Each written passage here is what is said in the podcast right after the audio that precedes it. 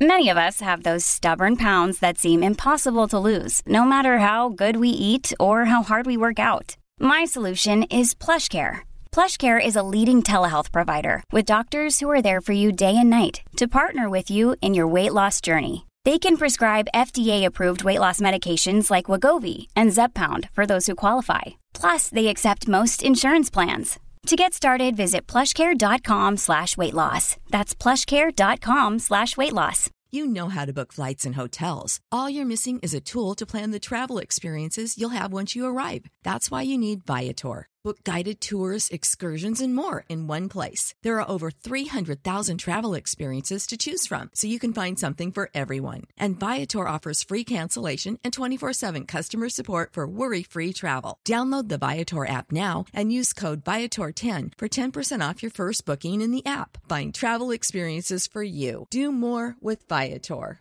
This podcast contains adult themes and language, and some of the things that we discuss may be disturbing to some listeners. In this podcast, we discuss sexual assault, torture, race, and murder. Listener discretion is advised.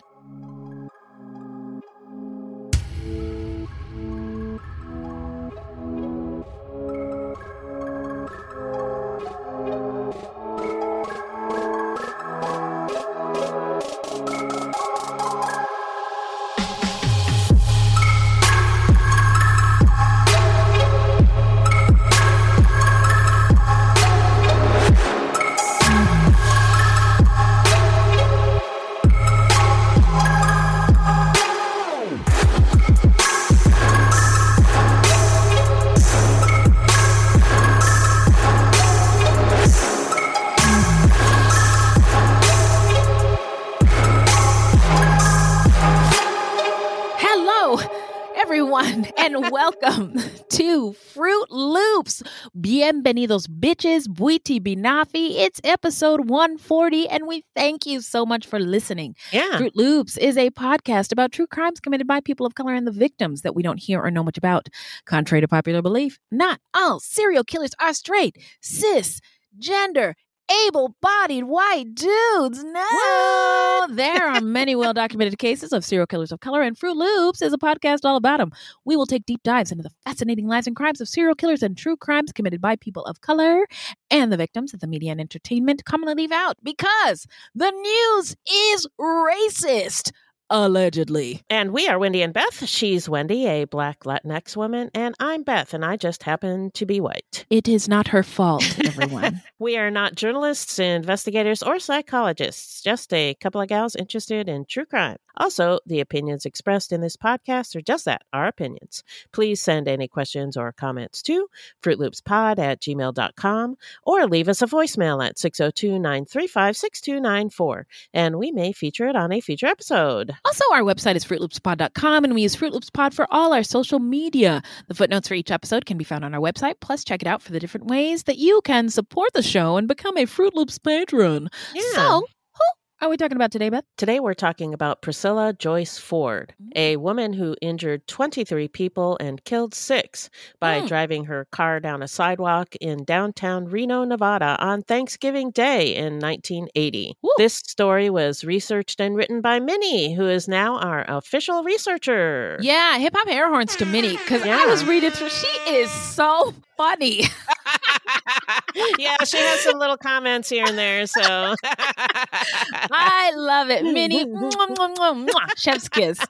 Uh, but before we get into it, uh, how you doing, Beth? Uh, well, I'm better now. I Okay. uh, I was sick for two weeks. It was not COVID related, but it still sucked. Yeah, yeah. I was worried. I was worried there for a second. Yeah. Like, ooh, is she gonna make it? Uh, she she was. She was on the prayer list for sure. I was actually walking up to the altar on my knees praying for you. And uh, my grandson is still getting used to being here, and it's been Mm. a challenge. I've Mhm. mentioned before that he's special needs, and Mhm, this mhm. kid has so much energy.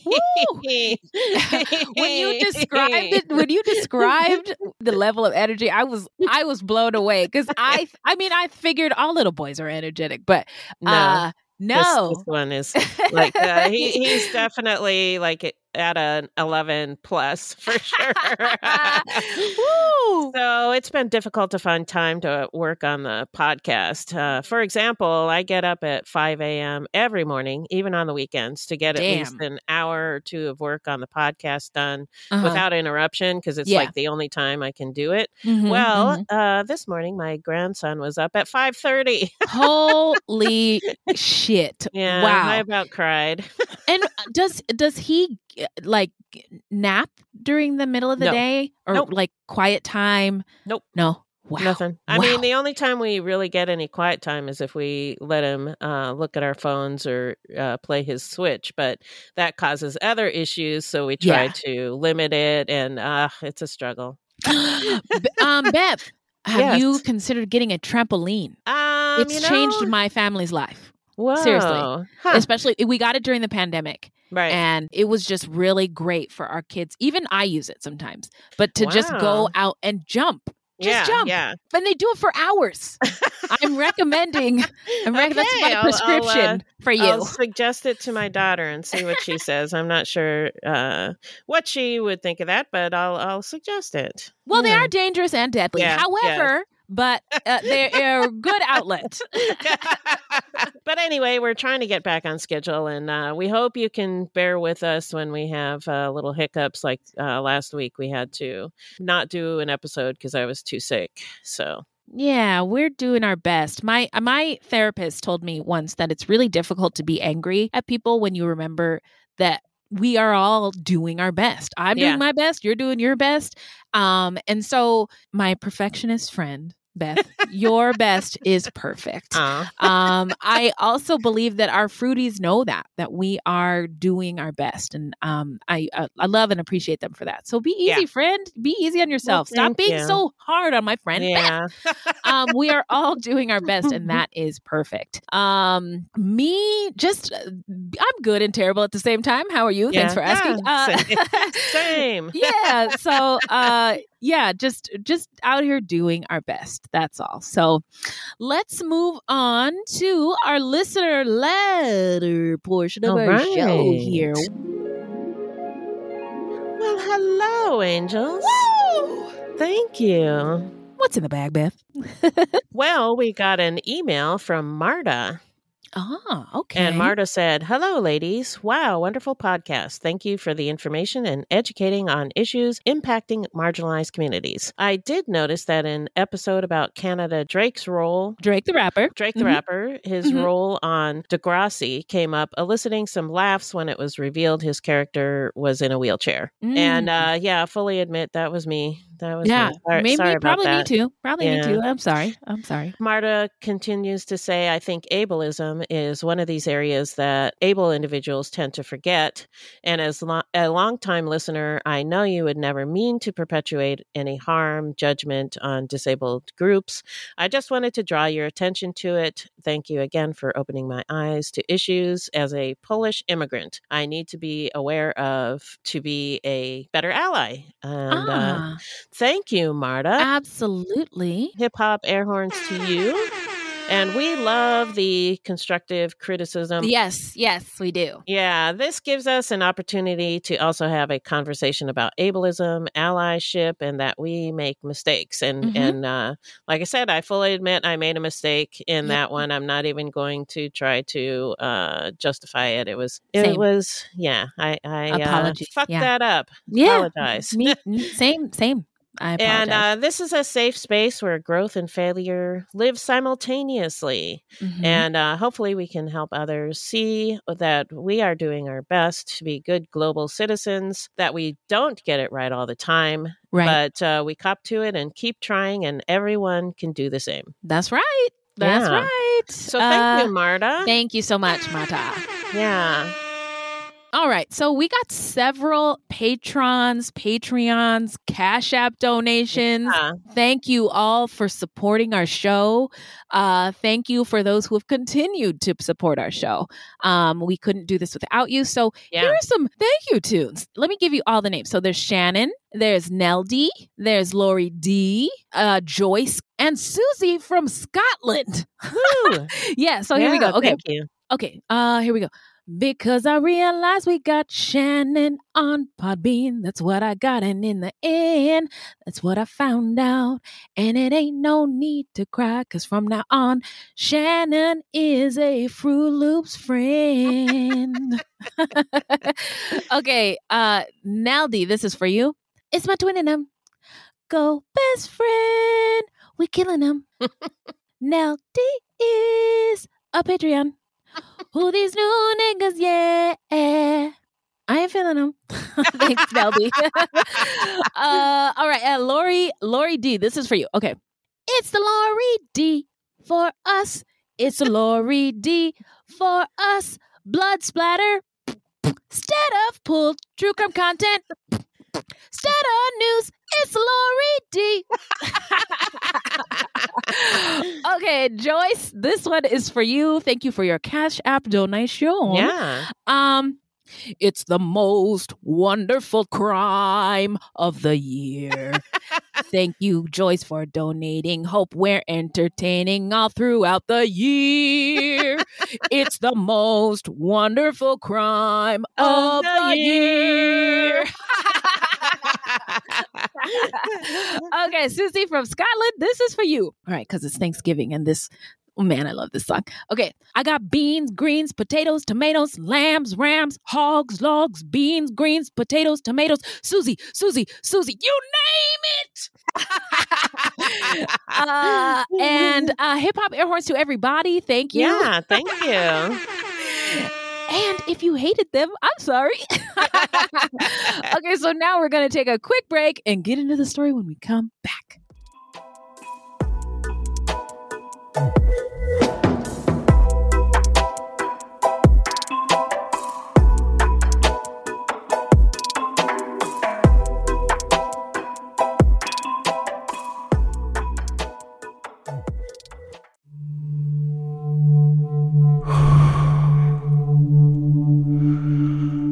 I'm an American vigilante.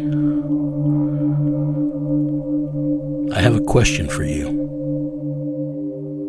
What would you do if someone you cared about was abducted, taken from you?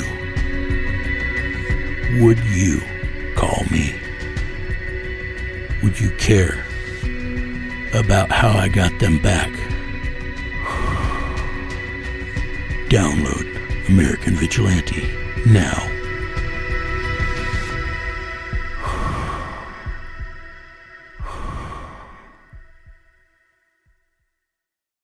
Hello, this is Dr. Grande, the host of True Crime Psychology and Personality. On my podcast, I explore and explain the pathology behind some of the most horrendous crimes and those who commit them. We discuss topics like narcissism, psychopathy, sociopathy, and antisocial personality disorder from a scientifically informed perspective. What is a narcissist? How do you spot a sociopath? What signs can you look for to protect yourself from these dangerous personalities? It's not just about the stories, but also the science and psychology behind them. So if you're interested in true crime or mental health, I'd encourage you to give my show a listen wherever you get podcasts. This podcast is sponsored by BetterHelp Online Therapy. People don't always realize that physical symptoms like headaches, teeth grinding, and even digestive issues can be indicators of stress. And let's not forget about doom scrolling, sleeping too little, sleeping too much, undereating, and overeating. Okay, so the copy here says to talk about my experience with stress. Oh boy, do you have an hour? Uh, where do I begin? Work, bills, life, family. I could go on for a very yeah podcast a very long time, and I actually do though in therapy, which is so helpful for me, so I can manage, deal, and get through it. Stress shows up in all kinds of ways. And in a world that's telling you to do more, sleep less, and grind all the time, here's your reminder to take care of yourself, do less, and maybe try some therapy. BetterHelp is customized online therapy that offers video, phone, and even live chat sessions with your therapist, so you don't have to see anyone on camera if you don't wanna. It's more affordable than in person therapy. Give it a try and see if online therapy can help lower your stress. This podcast is sponsored by BetterHelp and Fruit Loop Serial Killers of Color. Listeners get 10% off their first month at betterhelp.com slash fruit. That's B E T T E R H E L P dot com slash fruit. All right, guys, it's it's time for me to come clean. It's Okay. it's time for me to tell the truth. Right. It's time for me to spill the beans. okay. It's time to fess up. It's time to keep it a buck. Keep it 100. Are you going to get to it? Oh, yes, yes, yes. So sometimes after dark, I sneak away and play Best Fiends. Others may wonder about my mysterious disappearances. They say, Who does she think she is? David Blaine? David Copperfield? I say none of the above. In fact, I'm having so much fun playing Best Fiends. Ever heard of it? Why, yes, I have. I love Best Fiends. I love collecting the little monsters when you play so I can level up my fiends. Also, I love going in for the super long matches to free up the board and beat levels. Ooh. I am happy to report that I am on level 440. That's amazing. okay, friend, I see you flexing over there. Now, Best Fiends is a free to download mobile puzzle game with thousands of exciting new levels for new adventures and challenges every time you play. I am on level 304. Beth, tell him about the offline play. Yes, of course. there is offline play, so you don't even need Wi Fi or the internet. Oh, good. So download your new favorite getaway, Best Fiends, for free today on the App Store or Google Play. You'll even get $5 worth of in game rewards when you reach level 5. That's friends without the R best fiends. Okay, we are back. Remind us, Beth, who is our subject today? Today we're talking about Priscilla Joyce Ford, who drove down Virginia Street in Reno, Nevada at 40 miles per hour into a crowd, Oh, killing six people and injuring 23. Uh oh. Well, uh, and for those of that uh, y'all that don't know, Priscilla Ford is a black woman. Oh, yes, yes. Uh, and so here we go into some stats. All right. On November 27th, 1980, Thanksgiving Day, while some were overindulging on turkey and stuffing, others were overindulging in murder. Shout out to you, Keith Morrison. At me, bro. Uh, so, Priscilla Joyce Ford was born in February 1929 in Michigan, which is north. It is a um, stop in the uh, on the Great Migration and a place um, for uh, Black people to be more free than they were in the South. Right. So, we'll, we, uh, which is important. But we'll get into her mental health. But it is very likely that one of her parents or grandparents was an enslaved person. Yeah. So that's significant too. Uh, she had three children. She injured 23 people and killed five initially, but my understanding is two people later died of their injuries. One person died a year later. Oh, my God. Yeah, and uh, so so she wasn't charged uh, for that murder. For that But one. okay. yeah, um, and this all happened on Thanksgiving Day in 1980. Those who died were thank you, Beth, because I could not find these names anywhere. Oh, it was actually Minnie. Minnie who Oh, did this. Yeah. Minnie, hang on a second. Minnie, thank you. Uh, Mhm. okay, so rest in power, y'all. Uh, Iva Britton from Reno, Nevada, was 80 years old. Jolene Cranmer from Horsehead, New York, was 20 years old. John Coachella from Reno, Nevada, was 60 years old. Paul A. Nitzel was from Sunnyvale, California, was 73 years old. Josephine Starkey from Sparks, Nevada, was 50. And there was a sixth vic- victim whose name we do not know. And then again, there was a seventh person who died a year after, um, whose name I am not aware of. Um, but rest in power to all of uh, those folks. And um, her choice of weapon was a blue 1974 Lincoln Continental, which she used to mow down a crowd. And her mental health is a contributing factor. Yeah. And if you were worried about your holiday being ruined by Priscilla, fear not. she did. Details to come. so now we're going to get into the setting. Take us there, Beth. Well, the setting is Reno, Nevada. Uh, uh, people from Nevada really don't like it when people say Nevada. Nevada. Okay, Yeah. my apologies. People from Nevada. Thank you. Nevada. Okay, here we go. so, uh, Reno is historically majority white, Mhm. and today black folks still make up less than 3% of the population. Mm. The land on which Reno sits is in the northwestern portion of the state in Washoe County. This area was originally inhabited by the Martis people from 2000 BCE until 500 CE, then later by the Washoe people. Oh, that's I, I. That's a really interesting fact. Um, Yeah. and I, my mother-in-law lives in Reno, Mm. and uh, Reno is what do they call it? The biggest little town. Yeah, Uh, biggest little city in the world. yeah, woo, Yeah. Reno, and you know. The, th- one of my favorite shows is Reno 911. Oh, yeah. and I hate to say this, Reno, but it's very accurate. Yeah.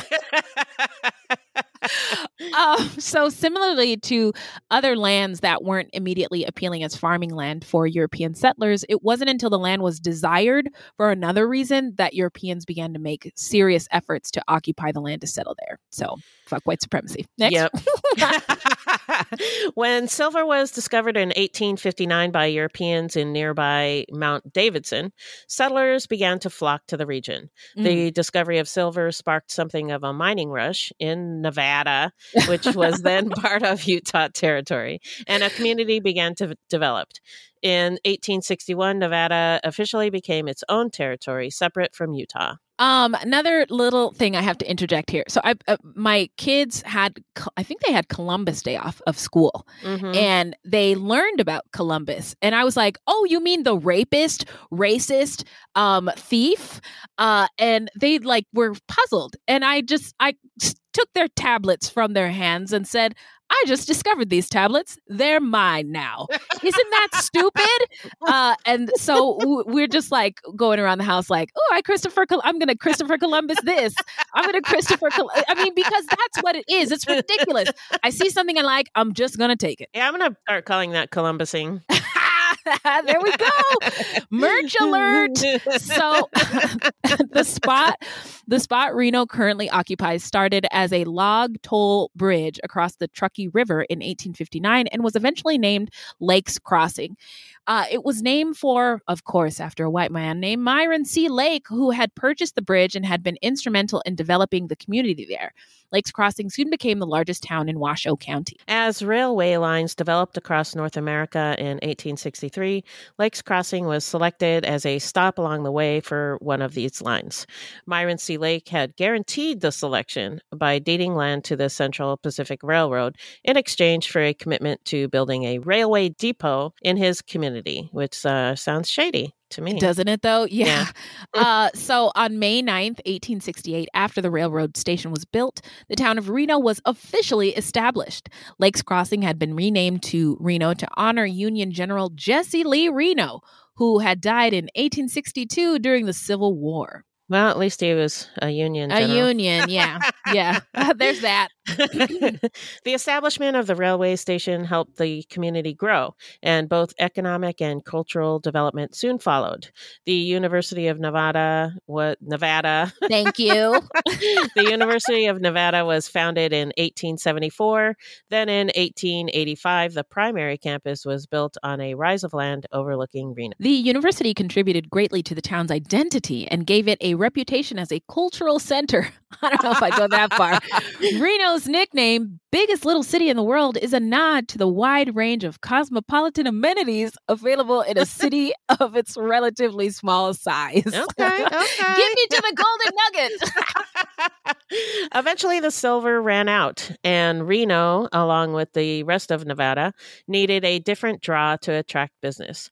Nevada passed new divorce laws in 1927, which allowed people to divorce after six weeks of residency. Formerly, it had been six months. Wow. Okay, Yeah. that's something. Now, this allowed local businesses like hotels, dude ranches, ring resetting services, etc., to make money off of such visitors. Most people left Nevada when their divorces were finalized, so it was a good influx of cash from divorce tourism. wow.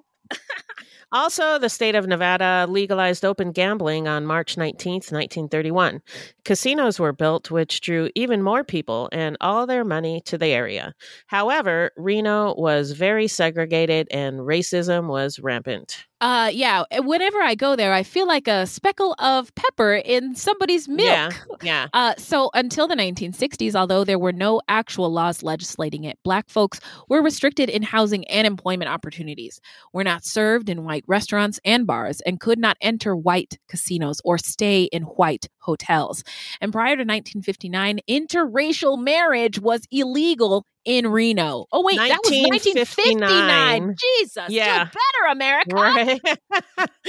Bethel AME Church, which is the African Methodist Episcopal Church. Where I grew up and was married. Okay. Yeah, continue. there you Yeah.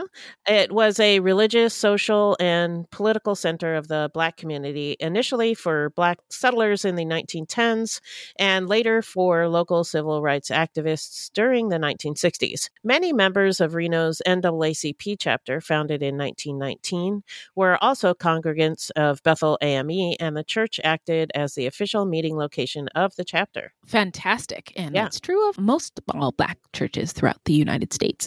Now, during the early 1940s, the church sought new quarters for the Bethel congregation, which wanted to expand its facilities to include a kitchen and social hall.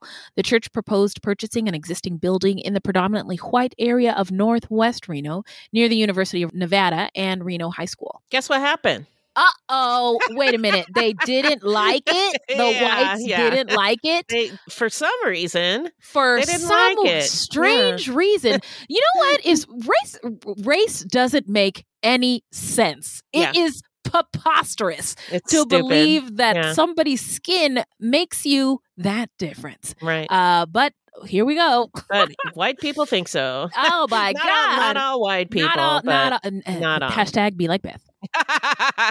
and protests were lodged by the university, the school board, and the Gamma Phi Beta sorority at a Reno City Council meeting against the black congregation moving to that section of the city. Because of the protests, the congregation decided not to move to another building and instead just renovated the existing church, which had been built in 1910. Because of racism and segregation, the divorce experience in Reno for black folks was different from white folks. Get do you, you know? don't say. yeah. Uh, establishments that welcomed white divorce seekers, such as hotels, boarding houses, restaurants, and casinos, were not available to black divorce seekers. So Bethel AME embraced them. Mm. The church helped them find accommodations, and a boarding house associated with the church was located on the site, Mm. catering to Black congregants and divorce seekers. The church also provided entertainment and meals. Wow. Uh, so in the 1950s, when showroom entertainment drew crowds to popular white venues, even well known popular black performers could not find places to stay in segregated hotels and motels.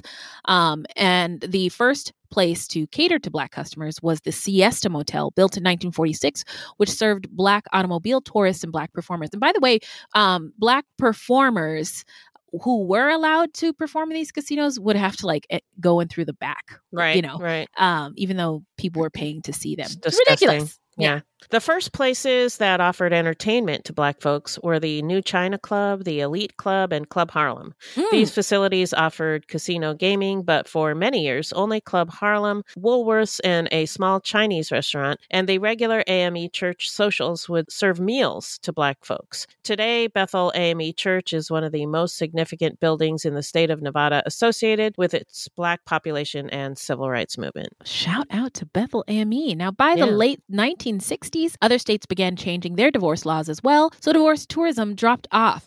But gambling continued to be a profitable business for Reno even into the 1980s. It still has a reputation to this day as being the divorce capital of the United States. Wow. Yeah, though it is reinventing itself as an outdoor recreation destination, as it is close to a number of ski resorts and Lake Tahoe. Hmm. Uh, so now we're going to get into Priscilla Ford's early life. What do you got for us, Beth? Priscilla Joyce Ford, née Lawrence, was born on February 10th, 1929, in Michigan, to parents Lucille Marion Minnessy of Michigan and Richard James Lawrence of Tennessee. Priscilla was the sixth of eight children, all of whom were born in either different parts of Michigan or different states. So it appears that her family moved around a lot when she was young. Her Mm. youngest sibling was 11 years younger than her, and Whoa. her oldest was two years older. Whoa! Yeah. Wait a minute. Wow. Okay. Yeah. So this is an aside by Minnie, Mm. and uh, she says being moved around a lot as a child is definitely not good for the mental health of that child. right. Beth and Minnie had been moved to at least eight different homes, a couple of them motels, wow. in four different states, both West Coast and East Coast, by the time Minnie was 11 and Beth was 13. And they can confirm it can really negatively affect you. right. It doesn't necessarily have to lead to murder, though. So, Right. so far, Beth and Minnie haven't killed anyone that they're admitting to. Thank you for that. Minnie, I am just cackling reading your asides. Uh, grow, Minnie. Uh, and I also, this is an aside. I am so happy that Minnie, because Minnie has also, Beth is very private. I don't know if you all have noticed this we don't know much about Beth, and I love getting these details. So, um, back to Priscilla. She was married to her first husband, Dewey George Ford, in 1946, right out of high school when she was only 17 years old. She had two sons with him, born in 1948 and 1949, and her father passed away in 1948 when she was just 19 years old, two years after she was married. In 1952, she divorced Dewey. A book that she wrote many years later called Where Heaven Is Now, hmm. though full of veiled convoluted rambling implies that he was likely abusive. Priscilla married again in 1953 to a man with the last name of Page and divorced again in 1954. She then married William Scott in 1956. Priscilla reportedly had a very high IQ at 140. So wow. even though, she, yeah, she only had a, a, high school education, she was able to find a job as a teacher in a one room schoolhouse in Dowagiac, Michigan in 1957. She was the first Black teacher in the area and is remembered as a gifted, caring teacher. And she would have been 28 years old at that time. And she kept her job as a teacher from 1957 to 1966. In 1962, Priscilla gave birth to her third and last child, Winter Scott. She divorced William Scott in 1965 when Winter was still quite young. The previously mentioned book that she wrote implies abuse from him as well.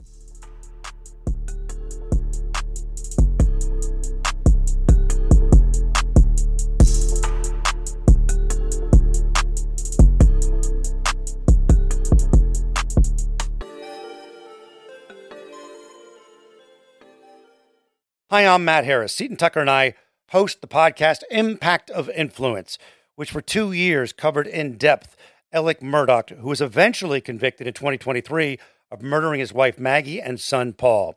That story continues to evolve, and we will cover that. Plus, we will tell you stories of other true crime events that have happened in the South. Please join us on Impact of Influence and give us a follow on the Impact of Influence Facebook page. Ohio is a land of mystery, from missing shipwrecks and lost treasure beneath her surface to strange phenomena slicing through her skies. From myths that have evolved around historic events and people to the unsolved murders and disappearances that keep her communities wondering what happened. Find Ohio Mysteries on your favorite podcast app and let's explore the inexplicable ohiomysteries.com.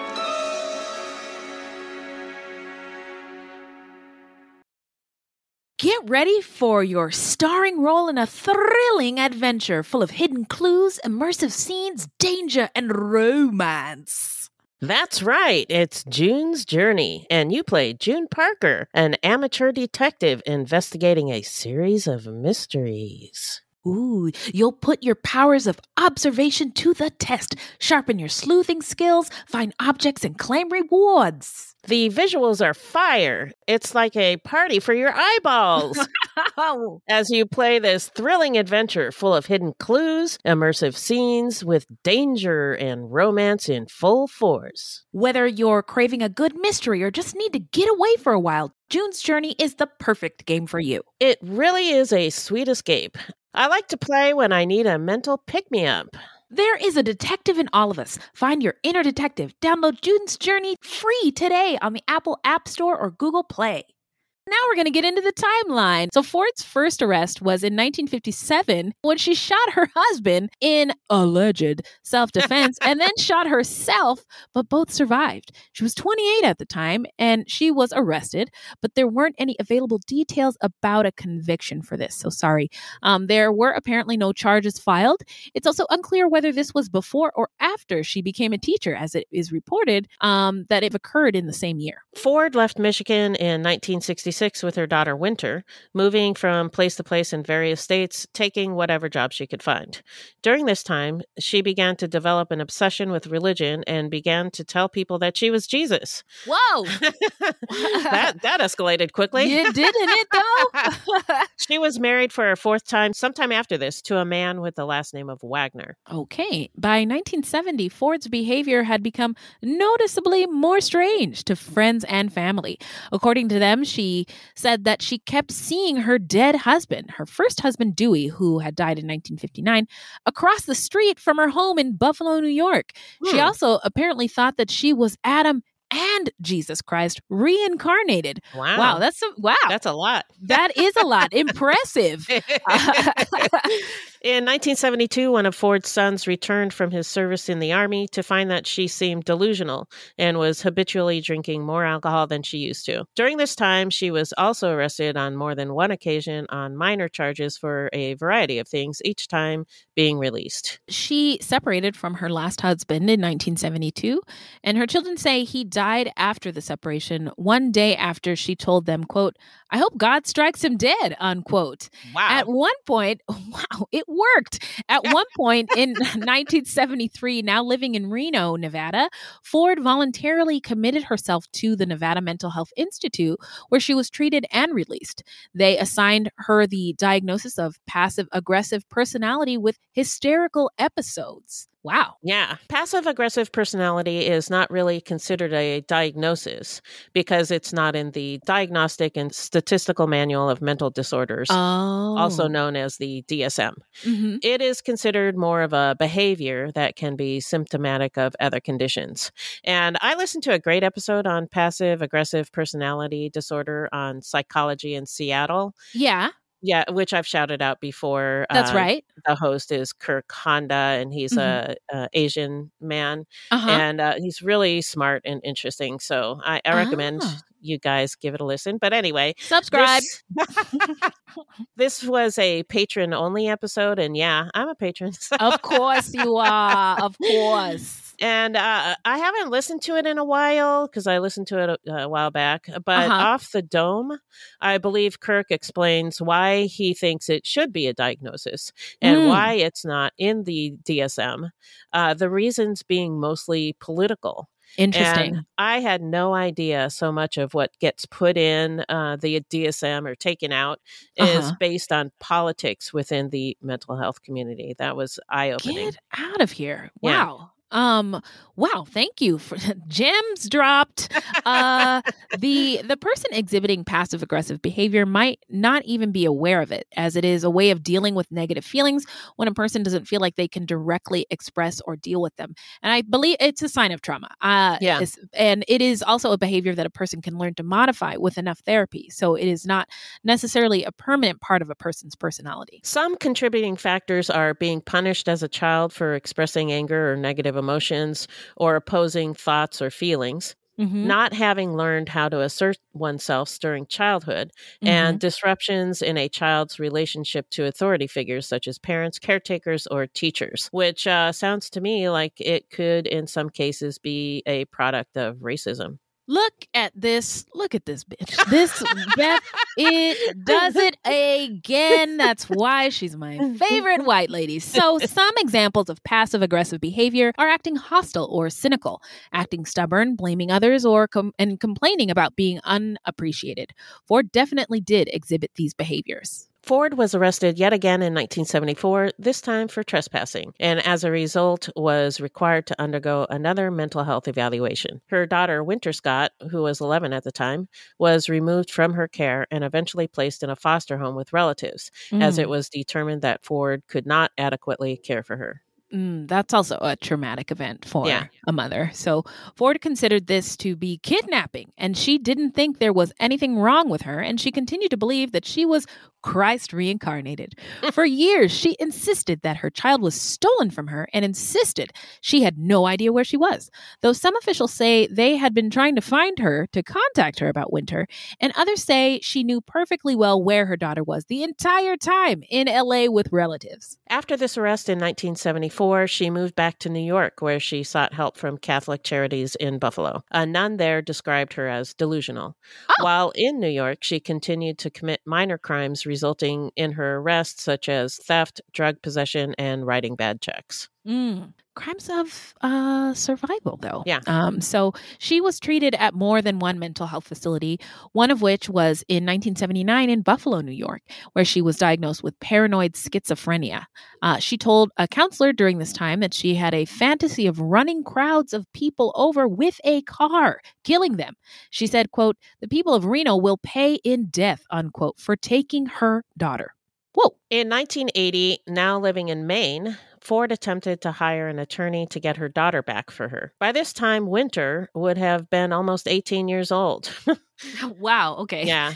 Ford allegedly told the lawyer that if no one helped her get her daughter back, then she would drive across the state and kill everyone she saw along the way. Oh. And uh, this reminded many of uh, Milton from Office Space when they took his stapler saying, I could set the building on fire. my God. Vengeance is mine. Uh, whoa, Minnie. Uh, so in November 1980, Ford was intending, or was she now, to drive to San Francisco and ended up stopping in Reno. In Reno, of all places. Who would have thunk it? Uh, so, and she went there to cash a check.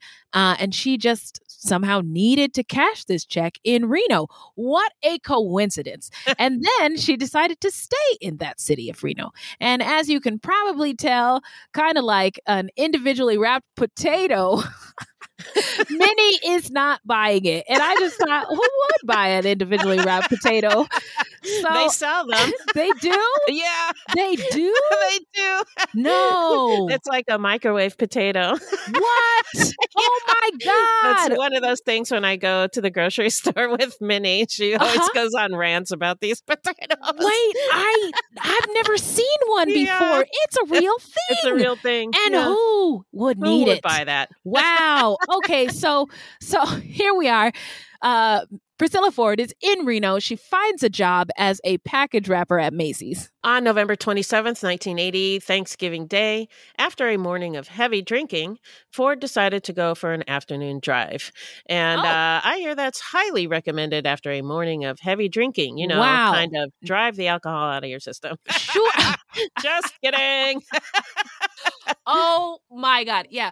Uh as somebody who has had um struggles with alcohol use, morning drinking never ends well. no, it does not. so uh, she started out driving on the road normally, as if cruising, headed northbound on Virginia Street. I wonder what her playlist was between Second Street and Douglas Alley. She then began to increase speed, then intentionally swerve into a crowded sidewalk and continued driving, hitting as many people on the sidewalk as she could along the way. Yikes. Esti- wow, intense. So police estimate that she drove about 100 feet on the sidewalk up to speeds of 40 miles per Wow. hour in, Wow. rem- in a huge vehicle. Uh, that Lincoln, yeah, that Lincoln, Lincoln Continental, it's a- is nothing to be fucked Yeah. with. Yeah. Ford then swerved back onto the road and kept driving, but ended up stopping in traffic five blocks later. Police caught up with her at a red light, pulled her out of the car, and placed her under arrest. The deputy district attorney that day, John Oakes, said, quote, I was dispatched down to a hit and run. I thought they were kidding me. It's Thanksgiving. I got downtown and it was a fucking war zone. Wow. There were bodies and shit everywhere. It was carnage. People were crying and ambulances were responding. It was a clusterfuck, Wow. unquote. Wow. Yeah. This deputy district attorney is keeping it real. yeah. and here's a fun fact interjected by Minnie. In Canada, instead of saying clusterfuck, they say gong show. okay. Okay, Canada. they're so nice. You know, They they, can't yeah. possibly say clusterfuck. I'm, I'm sorry. I can't say the F word. Al- Although gong show is pretty good too. I like it. It, yeah, it uh, evokes a, a sound in my head. How about a fucking gong show? okay. Yeah, yeah, Look at do. Beth molding the two worlds together.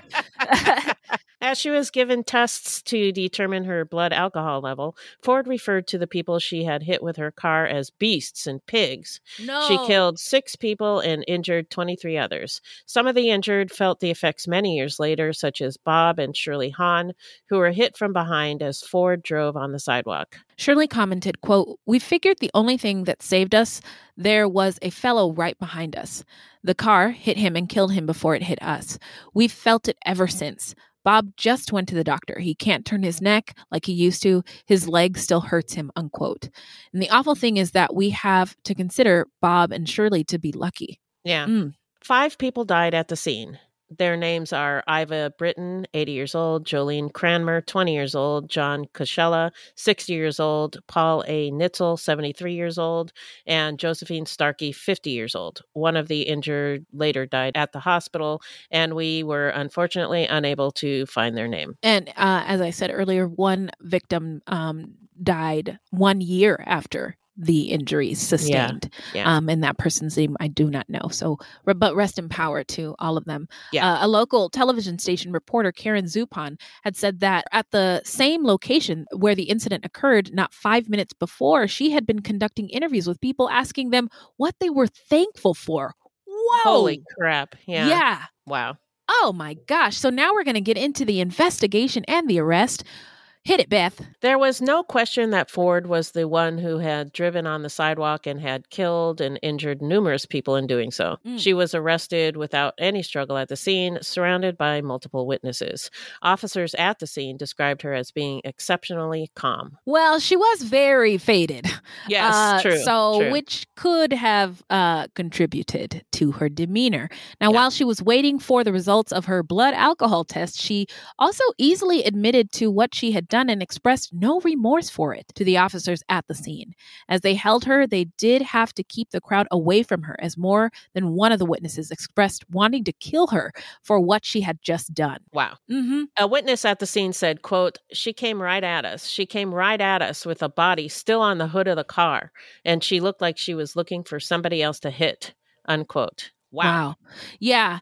Uh and I can imagine the crowd being angry, but I Yeah. also must say I imagine they might have been angrier because this was a black person Yeah. and um I I can also imagine that there were probably a lot of uh n-words being thrown Oh, at yeah, her direction. Yep. Yeah.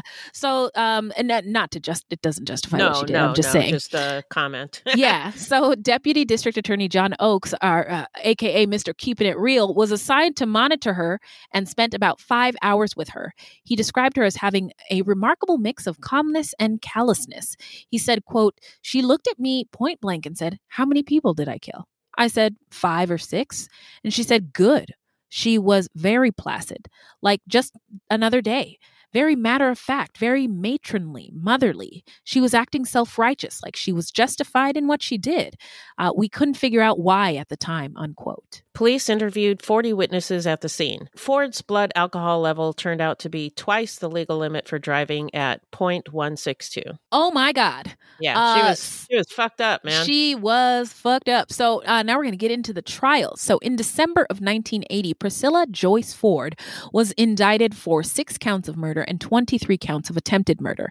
Ford was represented by at trial by Washoe County Public Defender Lou Carnahan, who decided that the best possible defense for Ford would be insanity. On January 29th, 1981, Priscilla Ford was declared mentally incompetent to stand trial. The judge in the case ordered that she receive mental health treatment so that she would, at some point, be competent to stand trial. On August 6, 1981, the district court decided that she had recovered enough from her illness to be declared now competent to stand trial, and jury selection could begin. Jury selection and trial preparation took months, and her trial did not begin until November 12, 1981. Judge John Barrett gave instructions to the jury that they must decide among three possible verdicts.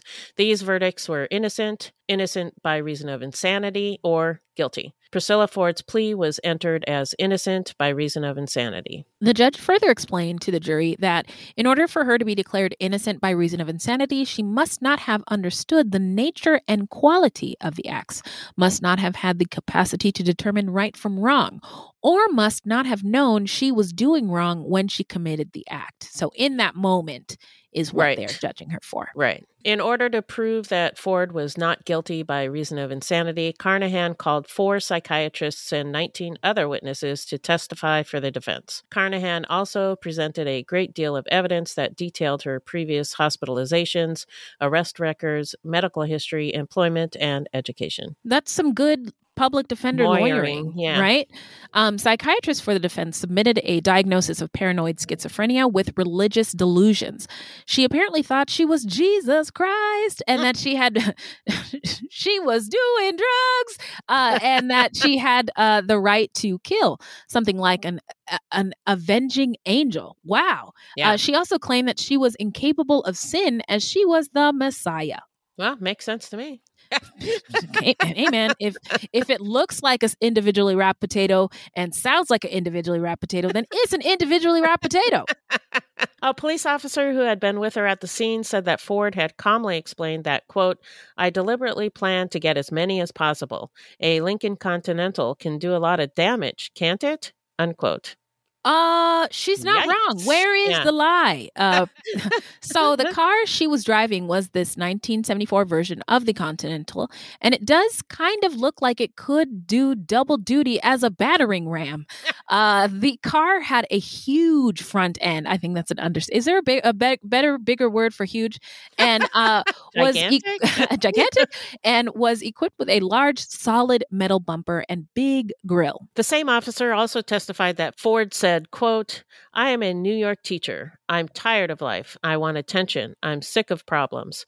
In June 1980, a voice told me to drive through a crowd at a theater and kill as many as possible. But another voice said, She's too much of a lady to do it. Unquote. Wow. wow I don't know why, but that just uh I'm too much of a lady to drive over people with my car. That's just Wow. I ah, tickled this is interest. She's interesting. Yeah, I she will is, give her definitely. that. Now, according to Ford, Senator at the time, uh, Edward Kennedy's wife, Joan Kennedy, had told her via a voice in her head that she didn't have what it takes to actually do it. Uh, she said she tried to resist the idea, but that she was goaded into it by the voice in her head. Hmm. Per Minnie, maybe the voice in her head told her simply, in the famous words of Rihanna, to shut up and drive. Whoa! Okay, Minnie, hip hop air horns for you for invoking Rihanna. and she also says that she knows she shouldn't poke fun, but this whole thing is just too tragic otherwise. Oh, she yeah. feels for the victims, also doesn't want to ever know what it's like firsthand to live in the hell that schizophrenics must live in. Mhm. And humor is her go to defense mechanism. And, uh, you know, we must be sisters. right right Yeah. yeah uh so apparently ford thought she had a special relationship with joan kennedy as well as with other celebrities at the time oh really she also Ah. obsessively identified with the seventh day adventist church co-founder ellen white Hmm. who she did physically resemble somewhat During the trial, Ford took the stand. Her attorney advised against it, calling it public suicide, but she did it anyway, claiming she was the reincarnation of Jesus Christ, the Holy Spirit, Adam, and or Ellen White. wow She at one point testified that, quote, I am human and I am divine. I don't like it any more than anyone else does. I don't want to be divine, unquote. i don't want to be so awesome i just Yeah, I- am I, can't help it. I wow. it's not my Oh. fault. so at one point, oh my goodness, at one point, her daughter Winter, who was 19 at the time of the trial, also took the stand and testified that her mother had taught her to smoke marijuana at the age of nine. Um, and this would have been in 1971 when Ford's mental illness was becoming more and more apparent. Um, she was likely self medicating with marijuana and alcohol, as some accounts do say that she didn't want to stay on the medications that she was prescribed for her mental illness. Winter also testified at the trial that her mother often talked about planning to have Winter artificially inseminated so that she could give birth to the next Messiah. What now? Uh, yeah. Come again?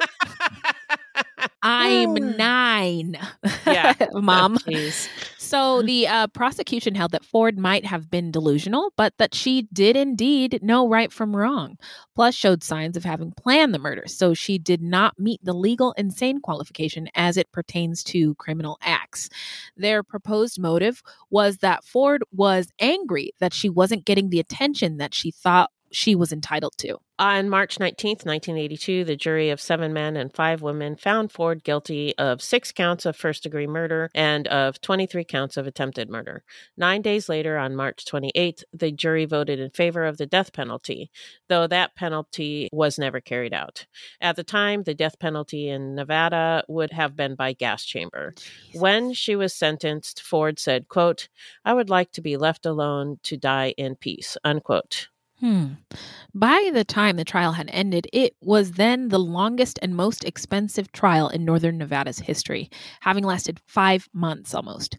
Close to 100 witnesses had given testimony, and over 500 exhibits had been presented by the defense and the prosecution combined. She later told a jailer she, quote, did what she had to do, unquote, and that the people she hit were, quote, just pigs animals let out in a wild place, unquote. Whoa. For the next 18 years, Ford continued to go through appeals processes while she remained on death row in southern Nevada. Um, uh, I was going to say, uh, Beth taught me that the appeals process is um, also a process that the um, victims have to participate in yeah. as well, which is not fair, it's dramatic, yeah. it's not good.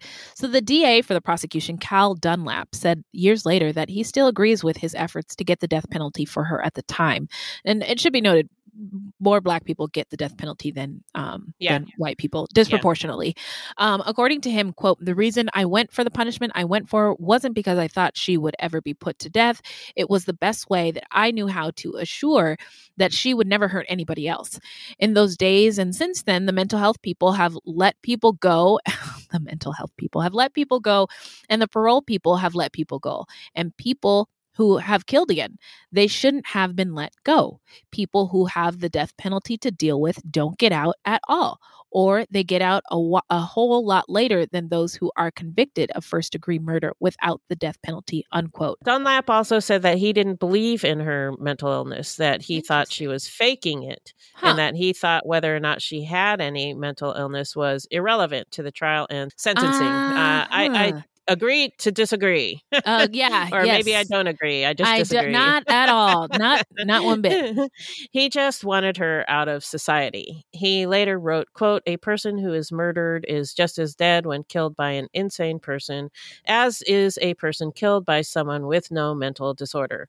The family and friends of a victim suffer no less because the death is caused by a person who is mentally ill or insane. Hmm. Indeed, mm. often the death is more difficult to accept because the victim has done absolutely nothing to provoke the wrath of the killer, unquote. Well, wow. that's one way to look at it, I guess. I, but I guess yeah, um, you Dunlap about, noted. Yeah. yeah. It's not really um, about that, but okay. No, okay. So keep in mind when the death penalty verdict was pronounced for Ford on March 1982, this was less than a year after the then newly elected U.S. president, oh God, Ronald Reagan, had repealed most of the Mental Health Systems Act of 1980 that had been signed in by former President Jimmy Carter for the purpose of providing grants to community mental health centers. This set up a sort of community attitude of disregard for the struggles of the mentally ill mm. and an unwillingness to accept that ignoring the mentally ill will ultimately do more harm on society than understanding and treating them would. Yeah, this is a perfect example of why mental health should be taken seriously. So, yeah, big mistake. It should be an important mm-hmm. is something that our society disregards and absolutely should not. Absolutely. Yeah, we want to be a better um, society and keep everybody safe um, yeah. and well um, should be a, a priority. You know, everybody, the, yeah. the, mentally ill society as a whole, mm-hmm. everybody. Absolutely. Uh, so, the long title of Jimmy Carter's signed bill was a bill to improve the provision of mental health services and otherwise promote mental health throughout the United States and for other purposes. When Ronald Reagan repealed it, one of the effects was a reduction of care for mental health patients so that many of them could no longer be effectively cared for. In the coming years, some who were in care were released from that care and left to their own devices. That's a shame. Yeah, it really is In the early 2000s, Ford's defense attorney, Lou Carnahan, said that the case really affected him. Even 21 years after the case, he said, quote, My firm belief was that she was legally insane, even under the strict McNaughton test. If the jury had found the facts as I believe they existed, she would be in a mental hospital, not in prison. I Mm. certainly respect the jury and their efforts, but I think they made a wrong decision in their interpretation of the facts. I think she should have been found not guilty by reason of insanity and placed in a secure facility such as Lakes Crossing. I believe she would have been there for the rest of her life. Unquote. Uh, yes, and uh, I mean, in prison there is no mental health treatment. No, right. Uh, so at the time she was sentenced, she was the only woman on death row in Nevada. As we've discussed in previous episodes, it's actually pretty unusual for a woman to be sentenced to that to death. It makes you wonder if she'd been white, would she have received the same sentence? And I'm gonna say no.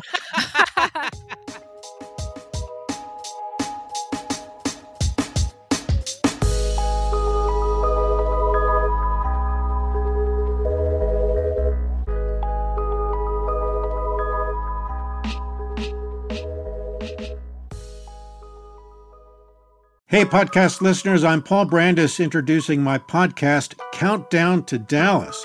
It's a fascinating, in depth look at the seemingly unconnected events that led to the assassination of President John F. Kennedy. It's based on my book of the same title. In that book and in this podcast, I go all the way back to 1939 when Lee Harvey Oswald was born into a troubled and dysfunctional family. I'll follow his transient and often violent teenage years and young adulthood, painting a fuller picture of the man who would later become Kennedy's killer. I also take a look at events unfolding in that era, like Cuba and Vietnam, and I'll unpack the conspiracy theories too, not one of which has ever been conclusively proven. Subscribe to Countdown to Dallas at evergreenpodcasts.com or your favorite listening app, October 31st. So now we're gonna get into where are they now? What do you got, Beth? Over the course of Ford's incarceration, a date had been set for her execution five times, but each time sanity hearings and or death penalty appeals for a variety of reasons stopped the execution from going forward. On multiple occasions, she tried to argue that the Thanksgiving Day murders were actually an accident because her car had malfunctioned. Sure, Jan. so her car had been thoroughly examined and it was determined that there was nothing wrong with the car that would have caused her to suddenly and accidentally really drive into the crowded sidewalk on that day. Yeah, okay.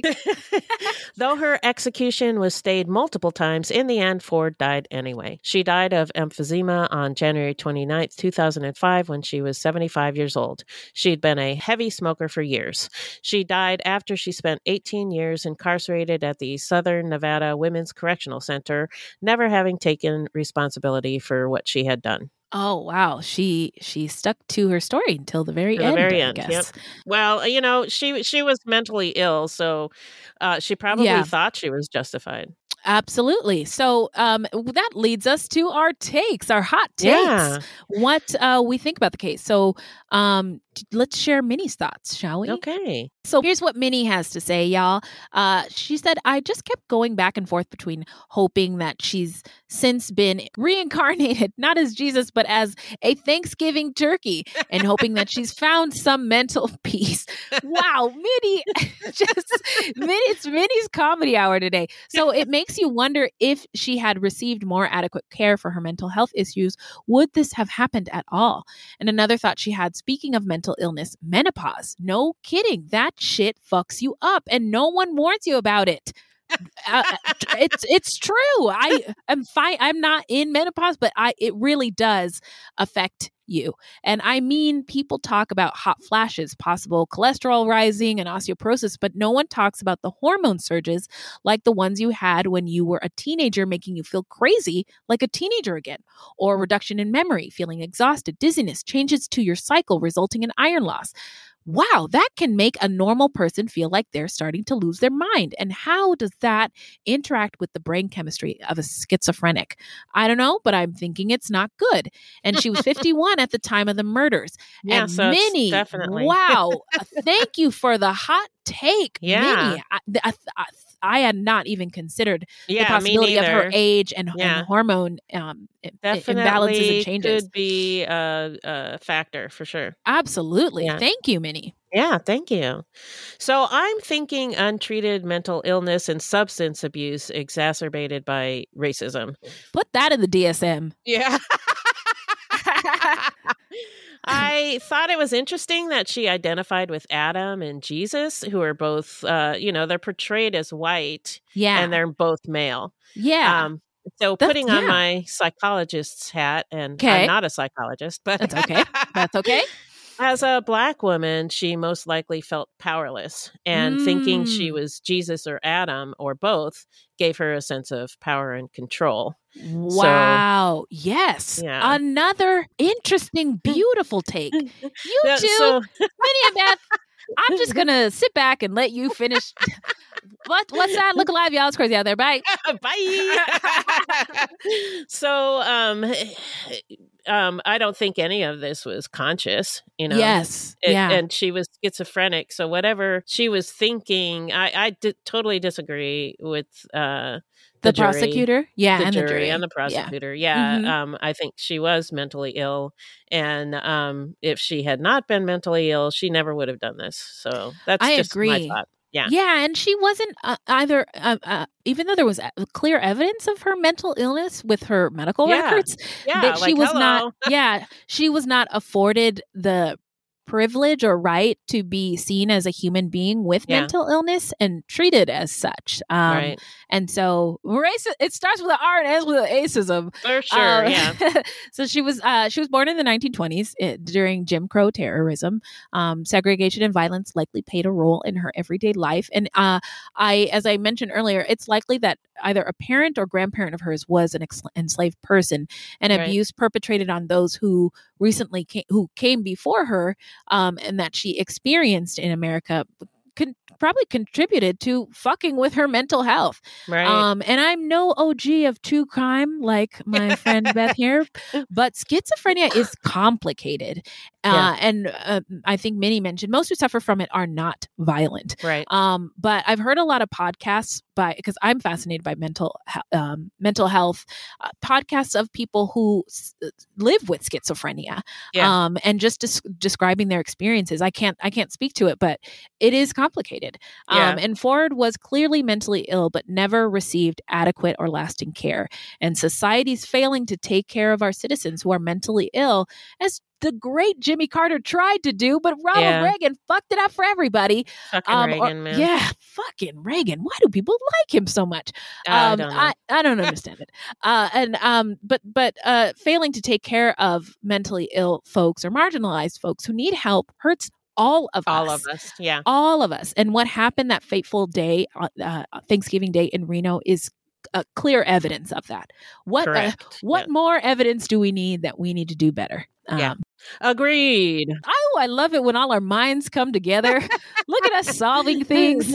Uh, so now we're going to get into how not to get murdered. So if you love true crime and you don't want to die, here's a tip for you. this segment is not intended to be victim blaming. We thought of this segment because I read somewhere that a lot of people listen to true crime because they want to know what they can do to be safer. This is not meant to blame the victims, it's just learning from other people's experiences. So, what do you got, Beth?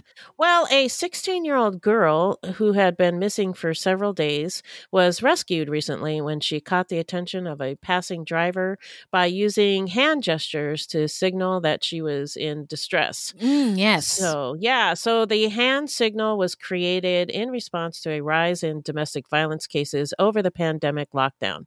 Domestic violence cases in 2020 exceeded reports from 2018 and 2019 combined. God help us. Yeah, the Women's Funding Network launched the campaign called Signal for Help to raise awareness about distress hand gestures for victims to use for assistance. The silent single handed gesture is done by putting your hand up, palm facing outward, tucking the thumb in while the four fingers face up, then close the fingers to trap the thumb. Got so it. just repeat that over and over again at uh, somebody who may be able to help you. Yes. And uh, hopefully they understand the signal and yeah. uh, we'll be able to get you some help. Yeah. And if you are experiencing domestic violence, call the National Domestic Violence Hotline at 1 800 799 7233 or go to thehotline.org. All calls are toll free and confidential. The hotline is available 24 7 in more than 170 languages. That's awesome. Yeah. Thank you. Thank you for that tip. Sure. And now we're going to get into the shout out portion of our show where we shout out any content by or about um, any othered or marginalized folks uh, yeah. and or any true crime goodies. And so we are wrapping up Indigenous Heritage Month. Uh-huh. And I saw two documentaries. I know I didn't realize you were going to talk about this. I saw your Oh, that's note. okay. I changed mine. Okay all right, fine. So then here I go. So the documentary on Netflix is called Gather, and it um, takes it's a documentary about taking a close look at indigenous american movements that aim to rediscover identity and reclaim sovereignty through and ancestral foods and it was it was it, i found it beautiful um, yeah. So check it out. It's yeah, it was. It's great. Yeah. It's yes. And then another documentary called Rumble: The Indians Who Rocked the World. And this came out in 2017. I cannot believe. I am ashamed of myself. This must be what white people feel like when you we, and I are talking about racism, racism history. That, yeah, like racism. how how dare how dare I not realize Native American history is part of i, I mean the, the rhythms um, and beats and harmonies that um, are involved in native american music are rude are just you can hear it in all of the music that we listen to today. Wow. Um and so it's about how native american um history t- plays part in american music history um and Very it cool. was it was incredible. Okay n- did you know the song Come and get your love. Yes, yes. Ba-dum, bum, bum, Indigenous rock band. I no knew idea. I knew that. Yeah, I, yeah. Oh my, my mind has been blown. And again, Very I'm ashamed, cool. but yeah. this was fantastic. Yeah. Yeah. So uh, my shout out is Wheel of Time. Uh-huh. It's a new fantasy TV show on on Prime. Mhm. Um, I haven't had a chance to watch it yet, but uh, it's fantasy, so I'm going to be watching it. Okay, and it looks like it has a very diverse cast, and that's why I chose it. Uh, ah, yeah. On Prime. Okay. Yeah. Fantasy, which we all could use a lot Yes, of yes. because uh, Faux Earth show. is ghetto and I want to leave. uh, oh, right. Well, that's that's it uh, for today. Where can the people find us, Beth? Our website is fruitloopspod.com. Our Facebook page is Fruit Loops Pod, and our discussion group is Fruit Loops Pod Discussion on Facebook. We are also on Twitter and Instagram at Fruit Loops Pod, and links to our sources will be in our footnotes.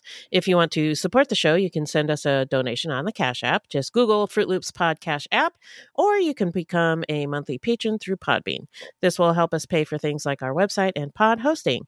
There's no minimum and no commitment. Even a dollar would help. And as always, we have merch for sale on our website. All true. That is all facts. Now, this is a weekly podcast, and new episodes drop every Thursday. So until next time, look alive, y'all. It's crazy out there.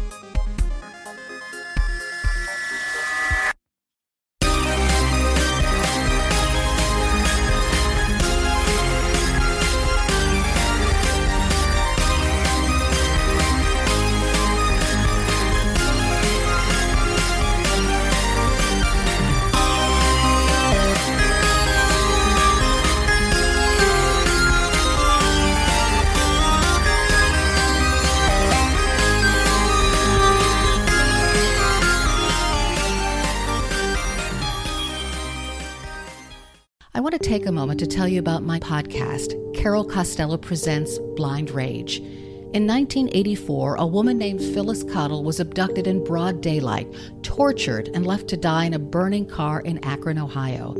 At the time, I was a rookie reporter covering this horrific story. Since then, I've reported every kind of crime imaginable. I've been able to leave most of them at work, but not this one, the one that buried itself under my skin and stayed put. Phyllis Cottle was a badass woman, and I want to tell you her story. A production of Evergreen Podcasts and signature title of the Killer Podcast Network, you can find Carol Costello Presents Blind Rage wherever you get your podcasts. Discover more great true crime and paranormal programming at killerpodcast.com. My name is Bill Huffman, and I am a former Cleveland news producer, and I am now the host of the podcast Who Killed.